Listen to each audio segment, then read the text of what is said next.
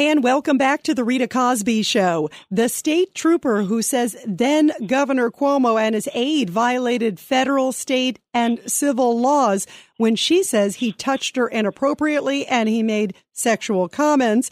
And then she says they allegedly tried to keep her quiet and her allegations quiet. So does she have a case? Joining us now is renowned Harvard Law School professor emeritus, Professor Alan Dershowitz. Professor Dershowitz, uh, do you think she has a case? She has no federal case, and I don't think she has a criminal case. You know the old expression we used to say as kids don't make a federal case out of it. This is not a federal case. This is a case uh, involving probably tort uh, if she can prove it, and it will be settled if she can get beyond a motion to dismiss, if she can get to a deposition. Uh, the key in cases like this is that people like Governor Cuomo, and people like uh, Prince Andrew the other day, they don't want to be deposed. That's the real threat because if you're deposed, they can ask you questions about your sex life, generally, about your activities, generally. The rules of evidence don't apply in depositions. So depositions are very dangerous to people who have something to hide if you have nothing to hide, one of the reasons I'm not going to settle the case against me by Virginia Giuffre, the same woman who was suing uh, Prince Andrew, I have nothing to hide. I've never done anything wrong sexually, so they can ask me any question they want, and I'm not afraid of it. So I'm being deposed. Uh, but for many other people, if you're a prince or a former governor, um, depositions are, are deadly. And so the key is whether they're going to be able to get to that stage of a deposition. And the only way you get to a deposition is if you survive a motion to dismiss. Now, do you think there's enough evidence for it to potentially get to that point, whether it's a state crime or a civil case? Well, not enough, I don't think, for a state crime. Certainly not a serious crime, you know, possibly a misdemeanor. But when it comes to a civil case, you don't need any evidence at all all you need is an allegation. Uh, the motion to dismiss says, look, even if everything that she says is true, hypothetically, the motion to dismiss says that's not enough. So it's based on simply allegations. You can get to a deposition without having one bit of evidence.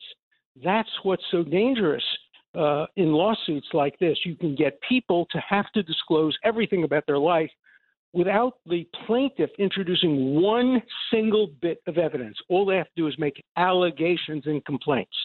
Now, now how much the allegations are true? Right, exactly. And how much do you think, Professor Dershowitz, that it lends credibility because yes, there were 11 women that made allegations against Governor Cuomo. Obviously, the names of the others, or at least the ones that have come out publicly, will for sure come out.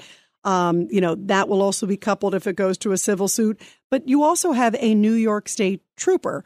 Um, yeah. She's somebody who is in law enforcement. And doesn't that help the case to bolster her credibility?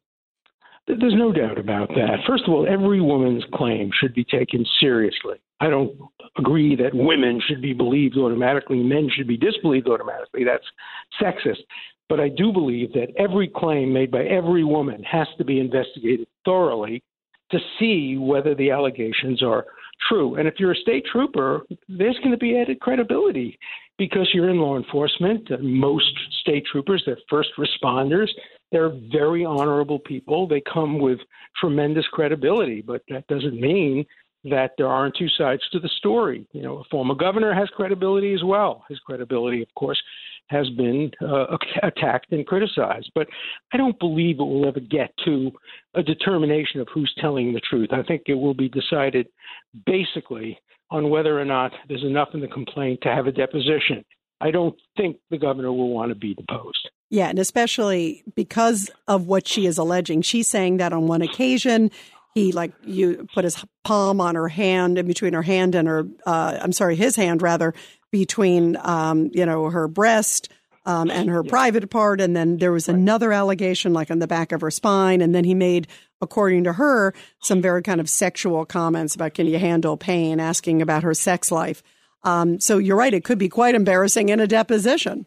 Yeah, but we have to presume everybody innocent, both sides. You you you can't rush to judgment based on allegations. Allegations can be made by anybody. Absolutely. anybody for anything. If it turns out there's no evidence, then the lawyer can be uh, sanctioned. But uh, if there's evidence to support it, and you know, in a case like this, it's often going to be uh, his word versus her word, and you know, you can't just dismiss uh, either party's word, and it will be determined by a jury if it's not settled. But uh, I think the key is going to be whether or not there's a motion to dismiss, whether that fails. If it fails, there's then going to be an order of a deposition.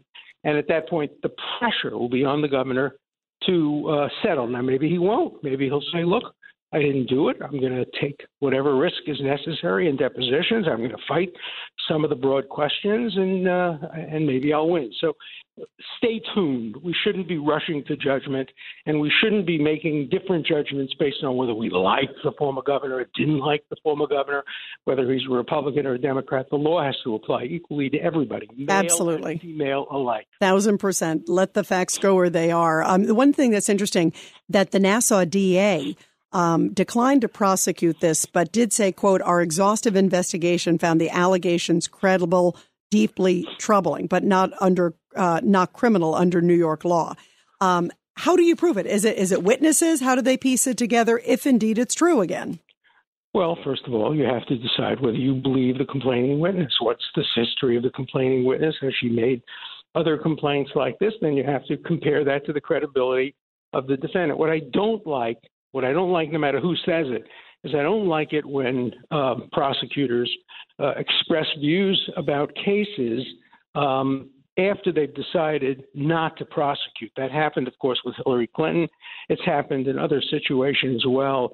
I think generally there ought to be a decision to prosecute or not to uh, prosecute. You can, you know, when you have a governor, it may be different, uh, or a former governor, it may be different. But um, uh, so far, there hasn't been enough to criminally prosecute, but there, you know, may be enough here to at least go forward to the deposition stage, and then the pressure obviously will be on the governor whether to accept a deposition and a trial and fight back on the merits or whether to try to settle the case.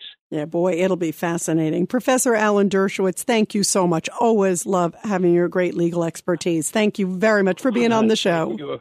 I always love being on your show. Thank you.